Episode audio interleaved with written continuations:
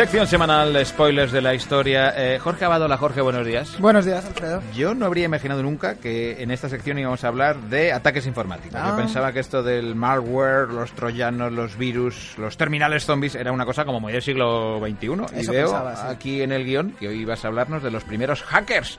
Eh, unos hackers de hace ciento ochenta años. Claro, claro, claro. Vengo a hablaros de unos tipos que eran unos Qué adelantados barbaridad. a su tiempo. Unos visionarios. Unos visionarios, y además tiene una historia fascinante, vais a ver. Porque, a ver, es evidente que en, que en los tiempos que corren la ciberseguridad es una de las preocupaciones más importantes, tanto de las grandes corporaciones como de los estados. Y los ciberataques son cada vez más frecuentes. Nos pueden afectar a cualquiera de nosotros, ¿eh? Porque, a ver, ¿quién no tiene un, ami- un amigo, eh? Un amigo que ha recibido un correo electrónico, te entra en la bandeja, sí. parece que es de correos, sí. te dice... Te han enviado un paquete, abre por favor este archivo que te adjuntamos y ahí tendrás el localizador para recogerlo en la oficina. Mentiroso. Tú lo abres y ala, se te instala un virus que te secuestra el ordenador, te codifica a un lenguaje indescifrable todos los archivos que encuentra, texto, fotos, todo. Y a continuación te sale un bonito mensaje que te dice, si quieres recuperar tus archivos, aquí tienes un número de cuenta para hacerme un ingreso en Bitcoin, si es posible. Sí. Esto pasa todos los días. Y son los casos menos graves, pero eh, son más frecuentes de lo que muchos pueden pensar. Eh, dice el Instituto Nacional de Ciberseguridad de España que el año pasado en nuestro país se produjeron unos ciento veinte mil incidentes, que son más de trescientos ciberataques al día, y esto va subiendo. Bueno, pero yo me imagino que los hackers de los que vienes hoy a hablarnos no eran tan sofisticados, ¿no? Porque hace un par de siglos los únicos virus que se conocían aún se transmitían de la forma convencional, no por correo electrónico. Que sepamos, ¿no? Que yo sepamos, sí. El de estos primeros hackers era un sistema más rudimentario, pero eh, tiene algunos parecidos con lo que pasa ahora. En primer lugar, se aprovecharon de una tecnología que era relativamente nueva, como es Internet ahora. En segundo lugar, la utilizaron para hacer trampas y ganar dinero. Y en tercer lugar, pudieron escaquearse de la justicia, que es lo que está pasando con la mayoría de los piratas informáticos de nuestro tiempo. Así que sin más dilación, vamos a contar quiénes fueron los primeros hackers de la historia, que fueron franceses, fueron hermanos, gemelos, y se llamaron François y Louis Blanc. Música de gemelo francés, sí, sí, de toda la vida. No se conoce mucho sobre la infancia de François y Louis Blanc. Sabemos, eso sí, que nacieron en Courteson, que es un pueblo pequeñito de la Provenza, ¿sí? Esa región de la Costa Azul que limita al sur de Francia con Italia. Se sabe también que nacieron en el mes de diciembre del año mil ochocientos seis y que por lo visto estaban fascinados por el circo.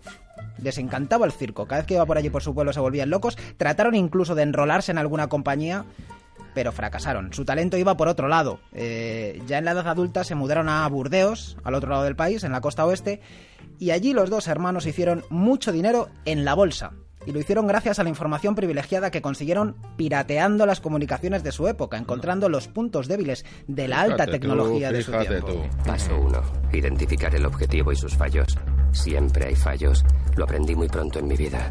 Mi primer ataque, la biblioteca del barrio, un servidor F T P vulnerable en su A S cuatrocientos. Nada que ver con el Android que estoy usando para adueñarme del F B I.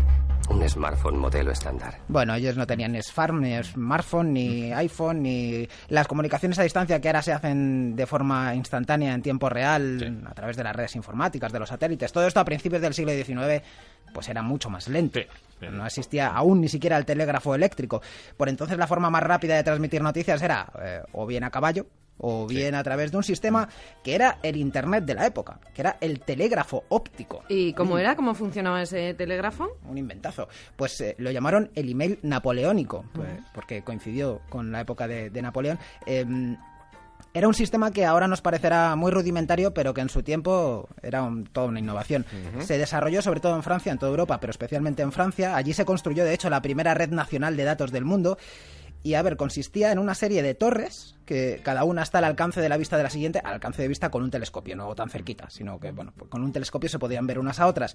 Y eran unas torres que tenían en su parte superior una especie de brazos articulados de madera que mediante cuerdas y poleas podían situarse, colocarse esos, esos brazos en unas cuarenta posiciones diferentes. Cada una de estas posiciones correspondían a una letra o a un número. Qué bueno. Eh, entonces, cada torre reproducía el mensaje que le mandaba la anterior. El mensaje que los operarios veían y descifraban con sus telescopios desde una torre se iba repitiendo de una a otra hasta el punto de destino, una cadena.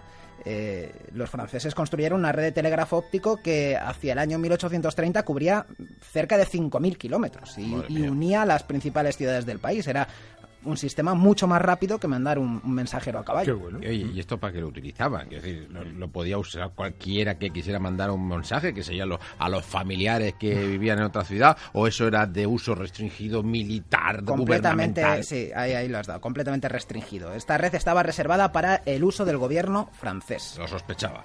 Era solo para ellos, un sistema de comunicaciones exclusivo para asuntos de Estado y de la Administración, pero estos dos hermanos de los que, antes, de los que antes os hablaba, los hermanos Blanc, supieron cómo piratearlo y utilizarlo para sus propios intereses. Ellos, como os decía, se dedicaban al negocio bursátil, eran una especie de brokers de, de la bolsa de Burdeos.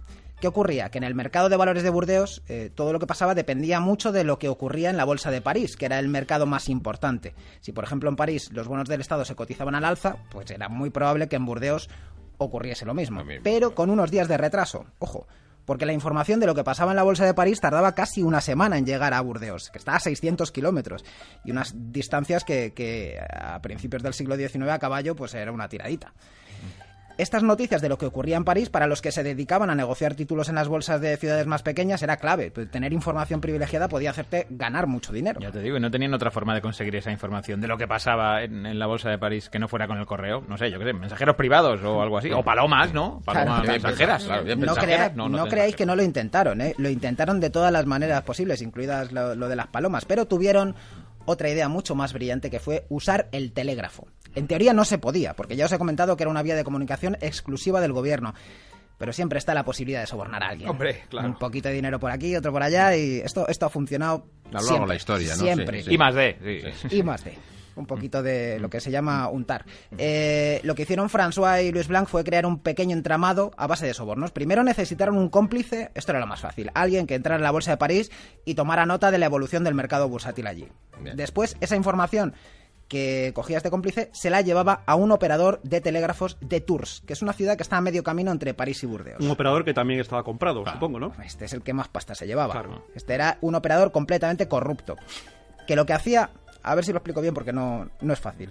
Este operador introducía en los mensajes que enviaba mmm, rutinariamente, en los mensajes que enviaba por su trabajo, sí, en ellos introducía pequeños errores de forma deliberada. Eran eh, caracteres previamente pactados y que podían significar, por ejemplo, que los bonos del Estado habían pegado un pelotazo, uh-huh, o que era mejor vender porque la bolsa de París estaba desplomándose. Es decir, entre ellos tenían pactados una serie de presuntos errores que solo ellos conocían, uh-huh, y que eh, solo este eh, operador de Tours iba introduciendo en el mensaje de telégrafo que, que estuviera mandando ese Qué día. Bueno. A ver, pero eh, ¿no sospechaba nadie nada? ¿Nadie en el sistema de telégrafos eh, veía raro que ese operario se equivocara tanto? No, porque eh, por lo visto los errores tipográficos eran frecuentes y, de hecho, para estos casos los operarios tenían un símbolo que venía a ser como nuestra tecla de delete, de, de, de retroceso del ordenador. Nosotros borramos el carácter que nos, la letra que nos hemos equivocado, pero ellos no podían borrar. Entonces, cuando cometían un error, tenían un símbolo que entre los operarios significaba eh, esta última letra que te he enviado no vale, no la tengas en cuenta. Ajá. Pero todo eso, todos esos errores y los retrocesos se iban acumulando en el mensaje, se iban trasladando de torre en torre.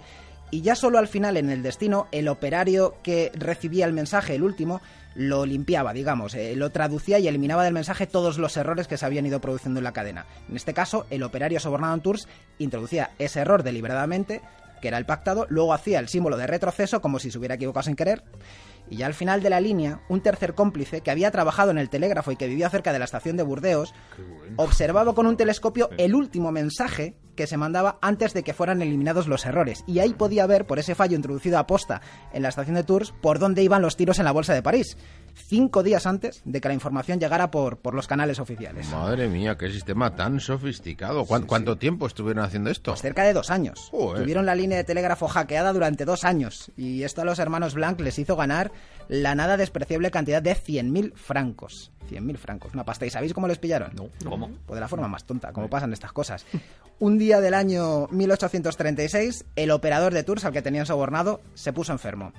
El empleado al que vino a sustituir eh, dijo que tenía que hacer, y él le contó todo el percal, que era lo que tenía que hacer, introducir wow. un fallo aquí. Tal. Era una tumba, ¿eh? Joder. Pero este, este sí. se ve que era un tipo más honrado, más íntegro, y les delató, les denunció, destapó toda la corruptela. Y supongo que irían a juicio y esas cosas. fueron a juicio, pero no pudieron condenarles porque los hermanos Blanc eh, se adelantaron incluso al Código Penal. No había por entonces ninguna ley que castigara el uso indebido de las redes de datos, así que se escaparon por ahí, se libraron por ese vacío legal, no tuvieron sanción y, de, y, y dedicaron todo su esfuerzo ya a su siguiente proyecto, que fue el que les hizo famosos y el que les hizo ganar muchísimo más dinero que, que con esto, que fue la ruleta. La, la ruleta la de los ruleta. Casinos, la de las apuestas. Eso la, es. ¿Sí? De hecho, ya te digo, los hermanos Blanc no son, no son célebres por ser los primeros hackers, sino por, por ser los que introdujeron el número cero a la ruleta. Y son los que expandieron este juego de azar por toda Europa. Primero por Alemania, y cuando lo prohibieron en Alemania se fueron a Montecarlo, y allí los hermanos son los grandes promotores desde mil ochocientos sesenta de la construcción del Montecarlo glamuroso que conocemos hoy, con sus hoteles, sus balnearios, desde luego también el casino, que de hecho gestionaron durante muchos años y que tuvo en la ruleta su, su principal atracción. Así que los hermanos Blanc, para mí es más interesante que fueran los primeros hackers de la historia, pero han pasado a, a los libros por ser los que inventaron la ruleta tal y como la conocemos. Jorge Abad, hoy acabamos una etapa. Sí. Han sido muchos años juntos y ¿Mm? en otras vidas incluso. Sí, sí, sí. Te deseo lo mejor. Lo sé. Muchísima suerte, Jorge. A vosotros también. Muchísima suerte y muchas gracias por todo el talento de todos estos años. Muchas gracias. Gracias, Majo. Un abrazo.